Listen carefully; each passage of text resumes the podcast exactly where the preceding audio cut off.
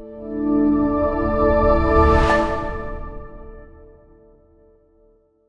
right, welcome back to the Natural Health 365 podcast. Today, I am with a very special friend and guest, Joel. Thank you so much for being with us. I appreciate you, man. Thank you. It's a delight and an honor. Yes. Oh, it's an honor for me as well. Listen, I, I like to call you America's farmer.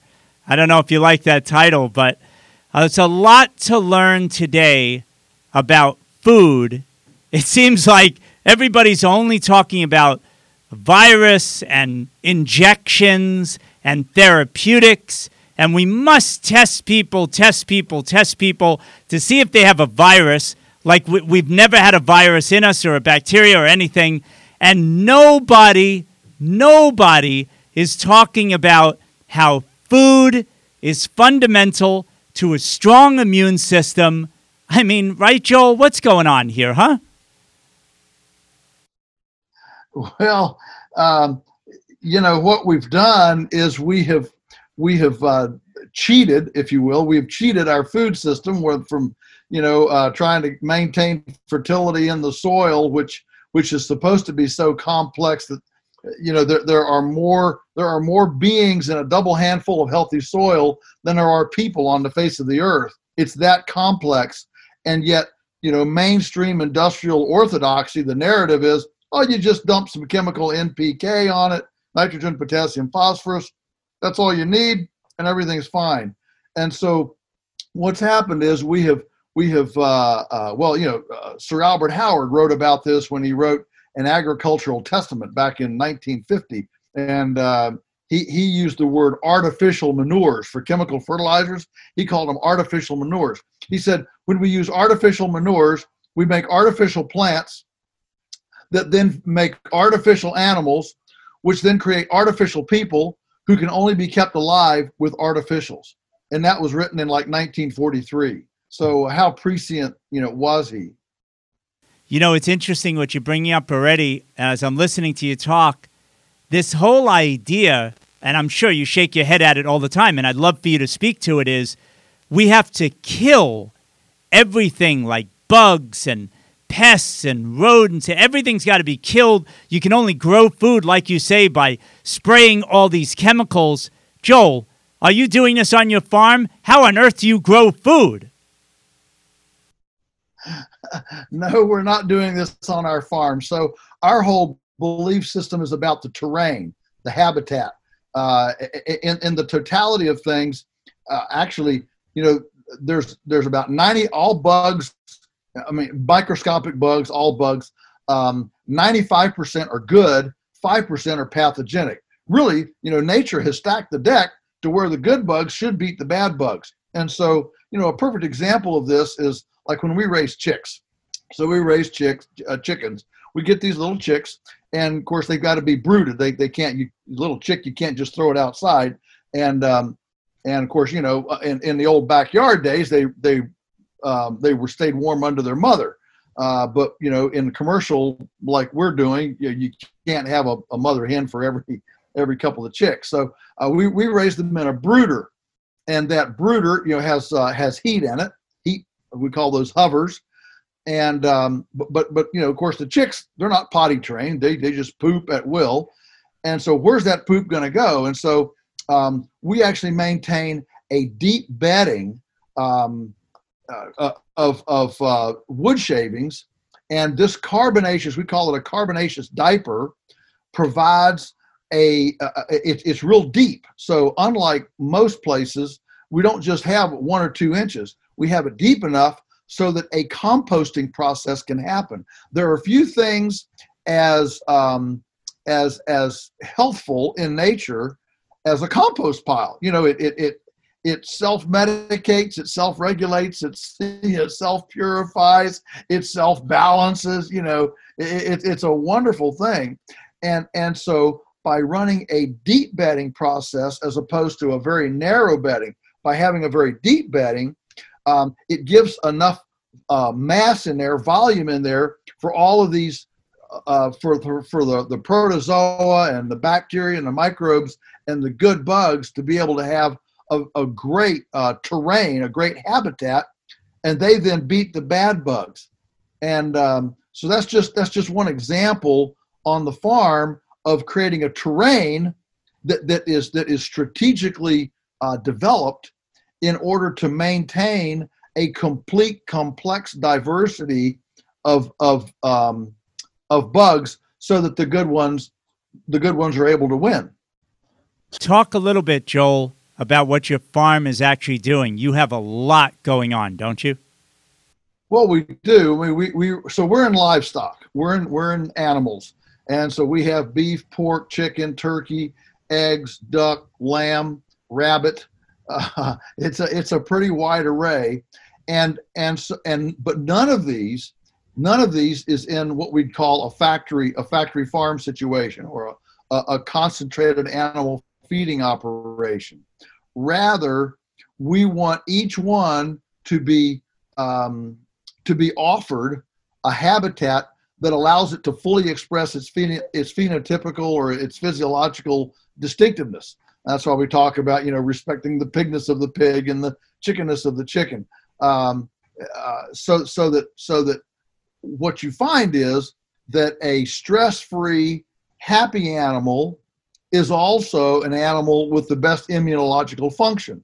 An animal that lives with a really great diet uh, and a great uh, exercise program and, and light and the right social the right amount of social um, interaction not too much not too little.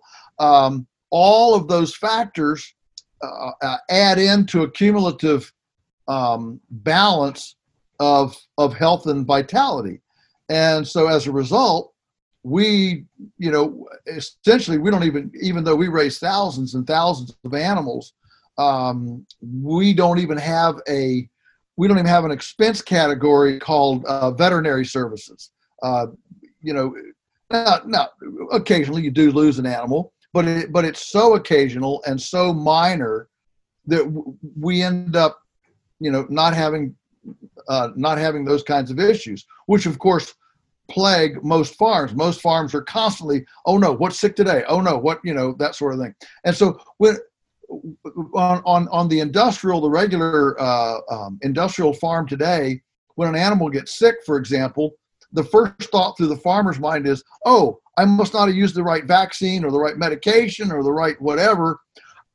Our first thought is, okay, what did we do to break down the immunological terrain that allowed whatever this sickness is to get into the animal? So we look introspectively at, at a management problem, the conventional view is to look outwardly at, at I'm a victim of, of, of a wrong, um, somebody gave me the wrong stuff, you know, as opposed to I'm, I'm managing and I'm supposed to be uh, working with health here, not just, not just trying to forestall sickness uh, with, with something from outside. I know a lot of people, Joel, you understand this too who are watching this program, they already get it. But there are millions and millions of people that are so disconnected to so many of the things that you just talked about, about respecting each and every form of life. I mean, it was just amazing all the things you just said. I know you say it all the time, so you're probably like, it's just regular for me, Jonathan. But respecting life, the way each life form is grown, make sure they're happy, they're healthy, you don't over medicate. You don't give drugs to keep something healthy, an animal healthy. It's the same. It's like a microcosm. What's happening in your farm is the way we should also be treating human beings, which is just another form of animal. I mean, my mind was going in all different places when you were talking about what you do on your farm is exactly what we should be doing in treating people. We should be focusing on their inner terrain. I've been saying often the last few weeks, Joel the mask that we should all be wearing is a much healthier, stronger immune system. Now, how do we get busy to do that? Talk a little bit more about what you're doing to keep your farm so happy, healthy, vibrant, and you're super busy these days, right? Oh yeah, we are. Uh, we are, and, and certainly the the pandemic I mean, our joke around here is uh, if we had known the pandemic would be such a great marketing strategy for authentic food, we'd have ordered it up three years ago. uh, so yes, we, we, we've been crushed with sales, with, you know, with people wanting uh, information, uh, backyard chickens, um, you know I, am i'm i'm leaving the city uh, i want to buy a little acreage you know what do i where do i buy how do i start and so uh, and so uh, essentially we're looking at at each animal and plant um, the plants are the same thing and we're saying so what what's nature's template what's nature's template for vigor and for functionality and you know, uh, back, I'm sure you remember, Jonathan, back uh, whatever it's been now, 25 years ago, when the industry began feeding dead cows to cows. And uh, the, the, the, the U.S., I call it the U.S. duh, uh, offered free seminars for farmers like me to go and learn this new scientific method of feeding dead cows to cows. And, and um, you know, at that time, nobody knew that there was going to be a problem with it. But but you know, I looked at that, and and other farmers like me that are coming from this this uh, more you know holistic, we're all connected type of paradigm, and we looked at it this and said, wait a minute, wait, wait, wait. There's no place in nature where an herbivore where an herbivore eats carrion. I mean, show me the place. And and so our farm and other farms like us, we did not we did not buy into that not because we hated science or hated progress or you know didn't want to uh, uh, whatever raise a drop expenses. We didn't do it because there was not a nature's template that that indicated that such a relationship was okay. And so, of course, we were laughed at and told, you know, we were Luddites and barbarians, and we, what do you want to do? Go back to caves and all this stuff. Well, then, you know, 25, 30 years later, suddenly we have bovine spongiform encephalopathy, known as mad cow disease.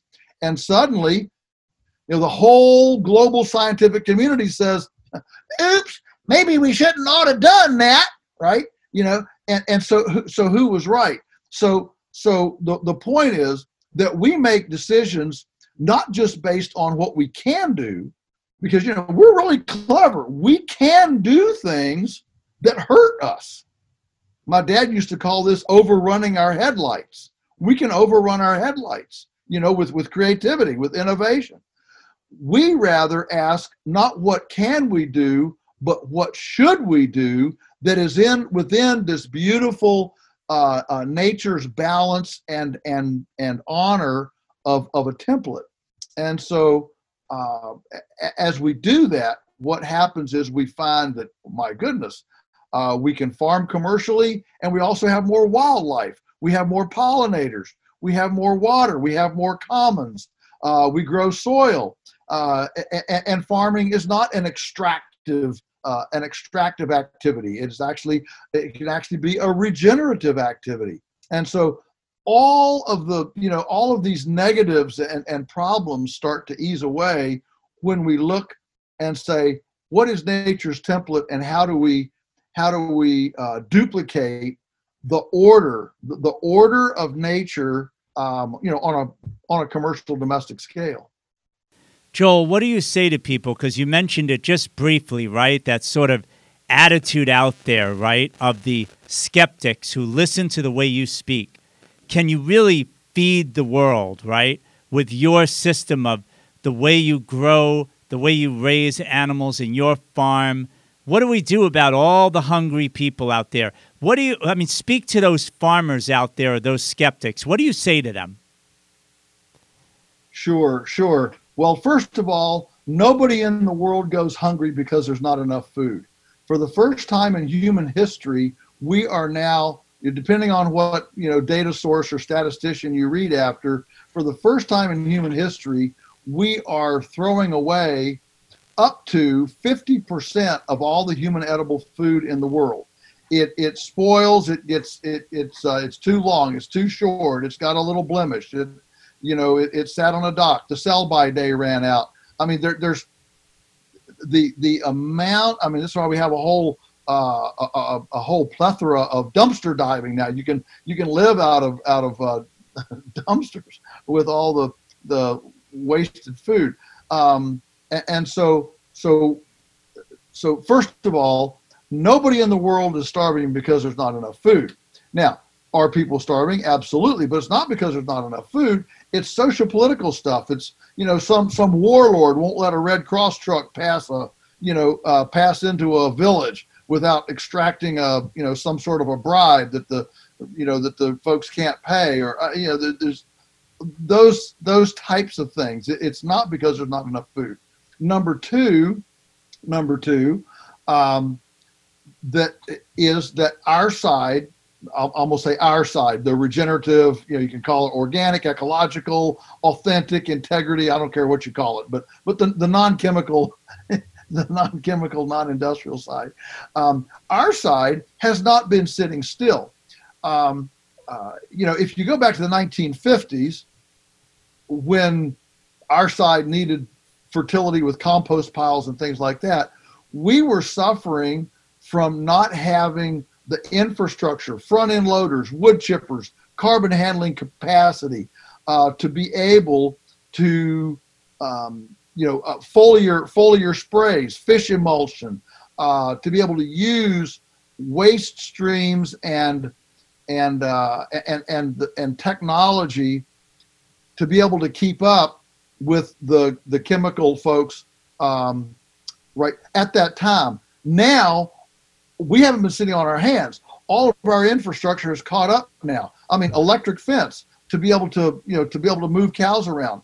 Uh, I mean, in our county, for example, in in our on our farm right now, we get five times the county average of production on our pastures. Five times the county average.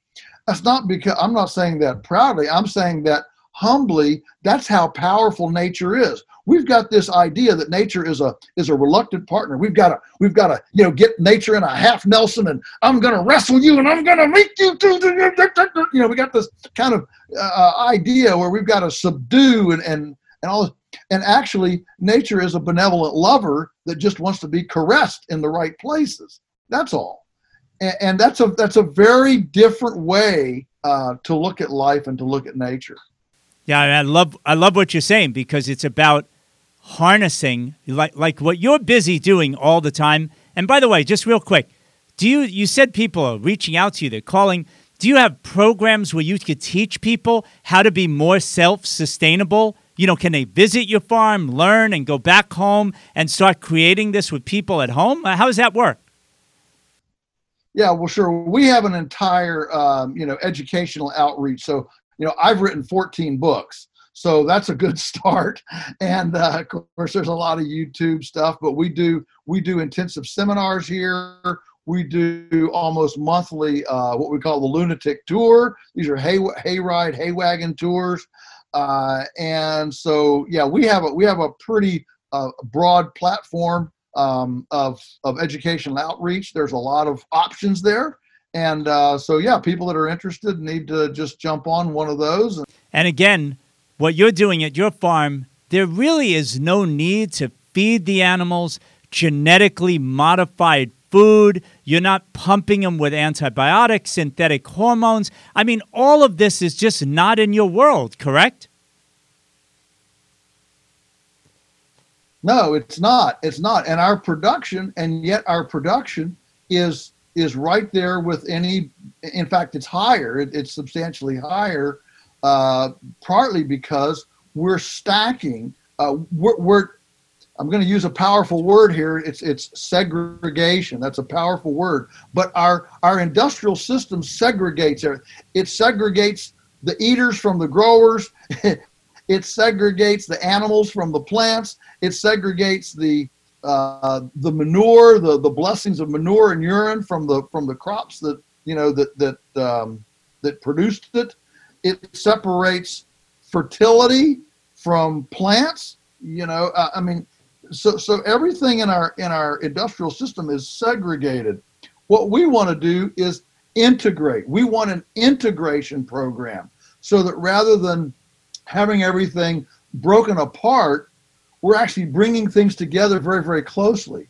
I mean, this is the beauty of backyard chickens. Uh, I mean, you know, I'm I'm a big fan of what I call kitchen it's a little bit hard to say, kitchen chickens, because um, you know, it, if you if you have a couple three chickens in your house eating food scraps, uh, you know they'll eat your food scraps. Now you don't have to send anything to the landfill, and they give you a couple eggs every day. So now you have eggs, and you don't have landfill. You know you don't have uh, uh, uh garbage to send to the landfill.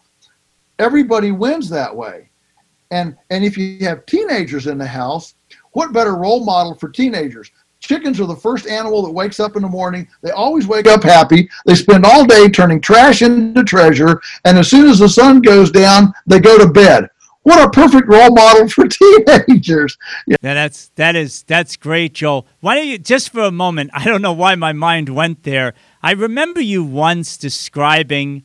I think it was probably in video. I was just really drawn in I know it might be a little tricky in this audio video type thing to describe it without you being on the farm, but can you just describe that dance, if you will, about how you rotate the animals, like the bigger animals and how they're mowing the grass, they're chewing it up, and then you bring in, the smaller guys later? Can you just kind of go through that a little bit? Because it's really fun for people to understand. Like you use this word integration, not loosely, you live it every day. Yes, yes. In fact, we we even call we even call it ballet on the pasture. It's literally a choreography. So so you so you have you have solar energy that comes down and grows biomass. In our case, would be grass, clover, you know, forbs, all sorts of plants. Those plants have a life cycle that that responds positively to strategic timely pruning just like a, a, an apple tree or a grapevine responds to pruning. So the biomass, the, the forage type biomass responds to pruning like you're like a lawn mowing. Okay, and so we bring we bring the cows through, um, and and the cows are moved every day onto small paddocks. Uh, in what we call mob stocking, herbivorous solar conversion, lignified carbon sequestration, fertilization, and and they prune it and of course, they're leaving manure behind. So then behind the cows come the egg mobiles. The chickens then, like the egret on the rhino's nose, the chickens then scratch through the cow patties and eat out the fly larvae, spread out the cow patties so they actually fertilize the ground. And you have this, uh, uh, and so, and, and then the chickens, of course, they're eating the grasshoppers and crickets that are now exposed from the pruning. And and laying eggs as a byproduct of pasture sanitation. So that's the kind of complex relational integration that we're talking about where the animals do the work and, and fulfill meaningful you know, meaningful um, distinctive responsibilities so the chickens now they're not just they're not just egg layers they're actually um, co-laborers and team members in this great land healing ministry you know it completely changes our emotional and spiritual relationship with them as well it's just so great. I hope after this show it turns on so many people to, at the very least, connect with their local farmer because they're going to be healthier. So I'm leading somewhere with this, and I'd love for you to speak to it. I know you can. This whole idea that these, you know, we've said it a couple times already, these happy, healthy animals, that now you have food that human beings eat.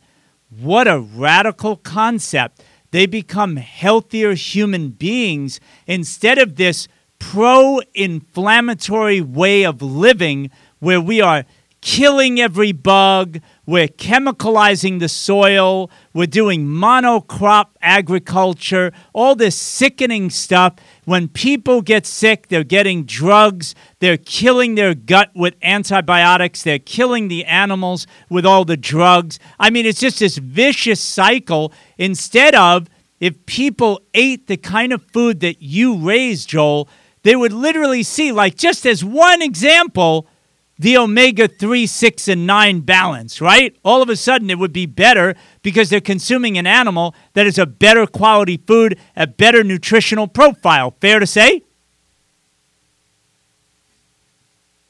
Oh, a- absolutely. We've actually uh, participated in numerous numerous studies uh, o- over the years to um, you know to you, you can now measure nutrient analysis. Uh, we actually participated with 11, 11 other farmers in the U.S. back I don't know what about eight years ago with Mother Earth News magazine. They they they got tired of being told, oh look, an egg is an egg is an egg. What difference does it make?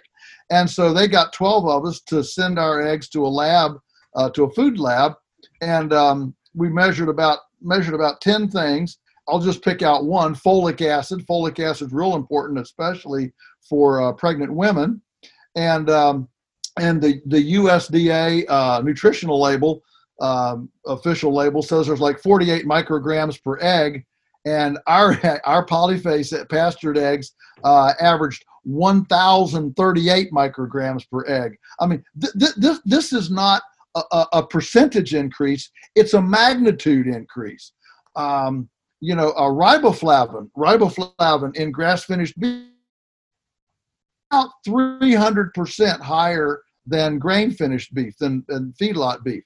What's the importance of riboflavin? Well, riboflavin uh, is especially the B vitamin, one of them, that is a stress reducer. Uh, and so you, you know, think about right now, right now in the world and in our country, think about the stress factors in our country right now. And if there's a time when you want stress relief, you want riboflavin. And sometimes I think I think the the the fact that we have so you know shootings and road rage and, and, and things going on like we do is because people are depriving themselves of riboflavin by not eating grass finished beef. Uh, conjugated linoleic acid is another one uh, that, that's huge. The whole uh, polyunsaturated, saturated, unsaturated uh, um, um, profile, you know, r- uh, ratio um, is completely contingent on exercise and on green material, the carotenes, the carotenes that are in the green material. That's what we call this, we call our beef salad bar beef to try to help people to understand this is not feedlot beef, it's salad bar beef. We call our chickens pastured poultry. We're moving them every day to, you know, to a fresh spot. They're not on a dirt yard, they're not in a confinement house. Um, and, and, so that that green, just like for us, the greens have all these antioxidants and all these things that that um, that are help immunological function. Uh, you, I'm sure, Jonathan, you remember. Oh goodness, what it was about uh, seven years ago when that high path avian influenza came across the Indochina and even you know started knocking on the door of Europe. At that time, um, uh, Great Britain did some did some feeding trials with poultry and found that if a chicken eats two blades of fresh grass a day, they'll not get high path avian influenza. Now you would think you would think that some official somebody somewhere would have said, okay, you know, stop the presses. Uh, we're going to make sure all chickens get two blades of grass a day, you know, so we don't have to worry about this. But you know, it it, it never sees the light of day in mainstream media. It gets buried in little, you know, uh, obscure publications, and you know nobody sees it. And and uh, th- this is the kind of whatever censorship and and uh, squelching that the main that the orthodox narrative does on you know whenever there's a true uh, a true truthful answer uh, if it doesn't put money in the pockets of some big uh, corporation it essentially gets uh, sequestered and censored. Okay. So Joel, let's get into this part, which I think is going to be a lot of fun for some people who really want to go a little deeper into a lot of the stuff that you're talking about here today. I mean, you're just literally scratching the surface. I'd love for you to talk about your brand new book. Tell us what it's called, what's the passion behind it, why did you create it, Take it away, Joel. well, the, the book is Beyond Labels. And uh, the reason it's so great is because I only wrote half of it. the other half is written by Dr. Sina McCullough, who is a, a, uh, a PhD, you know, uh, nutritionist who actually got so um, immunocompromised from eating the standard American diet, even though she was well educated, PhD, um, she did not she did not understand the things that you're talking about, and um, and and got so sick that her family was actually planning her funeral. That's how sick she was, and this and this drove her to use her her training to start you know looking at alternative paths. Fortunately, you know, I, I I grew up in a family that was completely um, you know unorthodox anyway. You know, I grew up on you know Mother Earth News, organic gardening and farming magazine, and uh, you know my dad was a, a, vision. My grandfather actually, you know, was a had compost piles and was a charter subscriber to Rodale Organic Gardening and Farming magazine. So here you've got you know one one completely. Uh, I, I, say, you know, non-chemical agriculture is in my DNA. Uh, I'm coming from one one path, and Sina. uh, Dr. Sina is coming from you know a very very or you know grew up on on Pepsi and pizza, and and here here uh, we have converged at this point to where we've got a a, a doctor and a farmer um, having a dialogue. So uh, the idea is beyond labels is to realize the amount of clever speak. And listen, if you're relying on labels for your food choices, you're probably extremely disconnected from your food. And so, so uh, um, our goal in, in writing the book was to create a continuum, not to judge people, but to say, hey, are you eating out of the filling station? Okay, you're starting here. Are you going to the health food store? You're here. Okay. Everybody is on a, on a place in this in this continuum toward a well, we'll just call it a, a paradise, of a paradise of you know uh, integrity food nirvana. Okay, and and so uh, so um, uh, uh Sina and I essentially start the book uh, with with you know with a person that's eating out of the filling station and we great we, we take with these little practical bites she, uh, she came up with that. It's a great, great little you know metaphor. We don't have chapters; they're practical bites, and and so you you progress on this continuum through. Now, um, everybody is not going to end up where we ended up, and in fact, Sina and I, we don't do everything we espouse either. I mean, all of us have our little you know uh, whatever hypocrisies, if you will, but but we went we went all the way to an end um, so that we would so that we would a have a have a, a destination on our roadmap, and also so that we would challenge everybody, including ourselves, to um, you know to move to a place of maximum of maximum health rather than just well i don't feel sick today i must be okay i mean we've, we've got that idea uh, today that that so often um, well if, if i'm not sick i must be okay uh, well, that's not good enough. What we want is we want to get up and not just and not just not feel sick. You, you know, Joel, what you're talking about is so important. Back to what you said earlier about the fact that every single day, when someone, again, and I'm saying it just like you, with all due respect, if you're being lackadaisical about the kind of food you're eating day in and day out, and you're slowly going downhill in your nutritional makeup, what is making up you as a human being, when the stresses come, like a bacterial or viral infection, and it's like, okay, let's go. The immune system, come on, come to the rescue. It's like your body is going to literally be exhausted. It's not going to have that strength and that vitality to adapt, to respond. I'm sure that's what you see going on on your farm every day. That's what you're mindful of is keeping the farm healthy, strong, active and vibrant to deal with the thousands of things you don't even see. And so it's so important your message that this is what we should be focusing on more than just therapeutics, injections, and just let's test people. And oh, yeah, by the way, the whole global Western medicine mentality of, hey, if you're not sick, don't worry about anything. And when you are sick, come to see me then and we'll talk a little bit. That is way too late to take action. Right, it is. And and of course, Sina and I, when we started, we started this project. Goodness, uh, a year and a half ago. It's been a good while. I mean, it took it took us most of a year just to agree on what we wanted to say and and to uh, and agree on format. lots of back and forth there.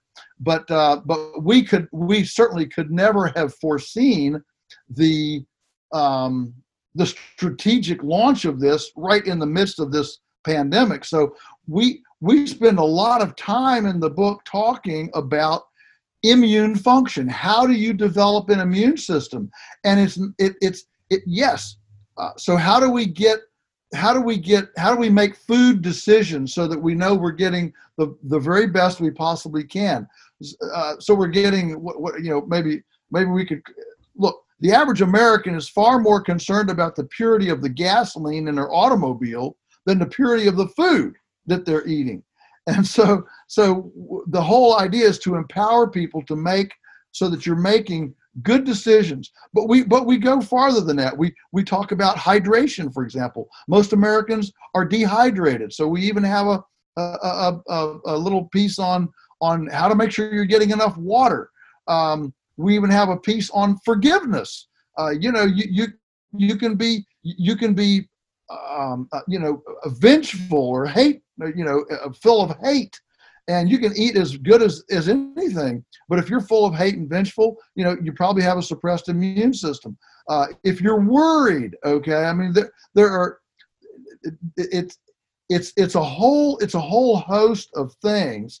And, um, and so in the book, it's, it's as if, it's as if a farmer and this, and this doctor, uh, this PhD, it's like you're sitting in a in a in a room and just listening in on us dialogue with each other. We decided to do it that way uh, rather than rather than you know most co-authored books are a little bit a little bit stilted. You know, as as you can see, the two authors trying to push their you know push their different things into one you know one narrative, and we decided you know what we complement each other and we're so different. Let's just enjoy our different narrative and let people get this more eclectic, you know, eclectic uh, dialogue. And um, and interestingly, uh, almost everybody that that that reads the book uh, in the first in the first uh, page they find it a little bit jarring, but within about five or six pages, it it, it actually you actually start it works. It, it um, it, it's like it's like there's a, there's a movement there because you know oh well you know um, Joel's Joel's going to add to the conversation if Sina's talking, and Sina's going to add, add to the conversation if Joel's talking. And there's a certain uh, progression movement there that actually draws you in, and and and we've gotten a lot of really positive feedback from that kind of of dialogue type conversational format. Well, I've known you for a long time, but without a doubt, on a personal level, I could just share with you and everybody listening that your message and what you're all about, what you're try- what you've been teaching for years, is so important today. I'm going to do everything I can to get this out, but I know it's ultimately going to be up to each and every person that listens to this program to take action. I hope at the very least they start by getting your book. How can they uh, get a hold of your book? Where do they go? Oh, uh, you can get anywhere books are sold. I mean, you can go on Amazon. You can get it from our Polyface uh, store here. But uh, yeah, anywhere books are sold, you're you're welcome to get it. And I so appreciate you saying it's up to the individual. That's one of the things that we stress in the book. You know, if you're waiting for a government agency to tell you how to eat, if you're waiting for a business to tell you how to eat, if you're waiting for a label to tell you how to eat, uh, you're going to be waiting a long time and you're probably not going to actually you know be satisfied. And so not until we take individual responsibility for our decisions are we actually able to you know to make the progress that we want to make. So i really appreciate your your making that point and it's it's a very it's a profound one we we all would love to to say well uh, I'd be fine if, if if those people there would make better decisions. If those people would do better, if you know, blah blah blah, uh, I could do fine. But ultimately, um, if we wait around for everybody else to make the right decisions, we're going to be very disappointed. And so we need to start making good decisions now for ourselves and for our families.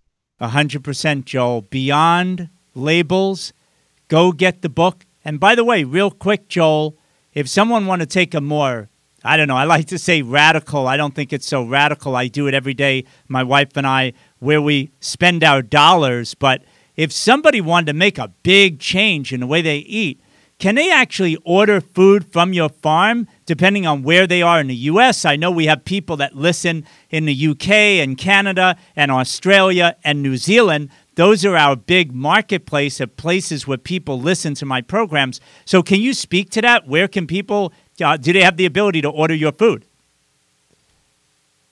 Yeah, if you're in the continental, we, we don't we don't export, but if you're in the continental U.S., the lower 48, we can ship anywhere in the U.S. Uh, on, on the lower 48. Uh, yeah, anywhere in the mainland of the U.S. Uh, we, we ship we ship we ship weekly, and uh, our website is polyfacefarms.com. If you if you just start typing in P O L Y, it'll usually pop right up. Uh, Polyface Farms, and it's a it's a very comprehensive website. Uh, you go there and find you know lots of in- interesting things, and and um, yeah, we, we welcome we welcome anyone. Joel, I know you've been on some big shows, Joe Rogan, the podcast, and all of that. I just want to share with you that I've been a big fan of yours for years, and I really respect everything you're doing, and I fully support it, and I hope you keep going on for years and years. The world needs you big time thank you for having me. You know, our tribe desperately needs great, great leaders and and and and voices. You're one of them. Thank you for your leadership, Jonathan, and uh, look forward to uh, to getting with you again another day. Absolutely. Take care, everybody.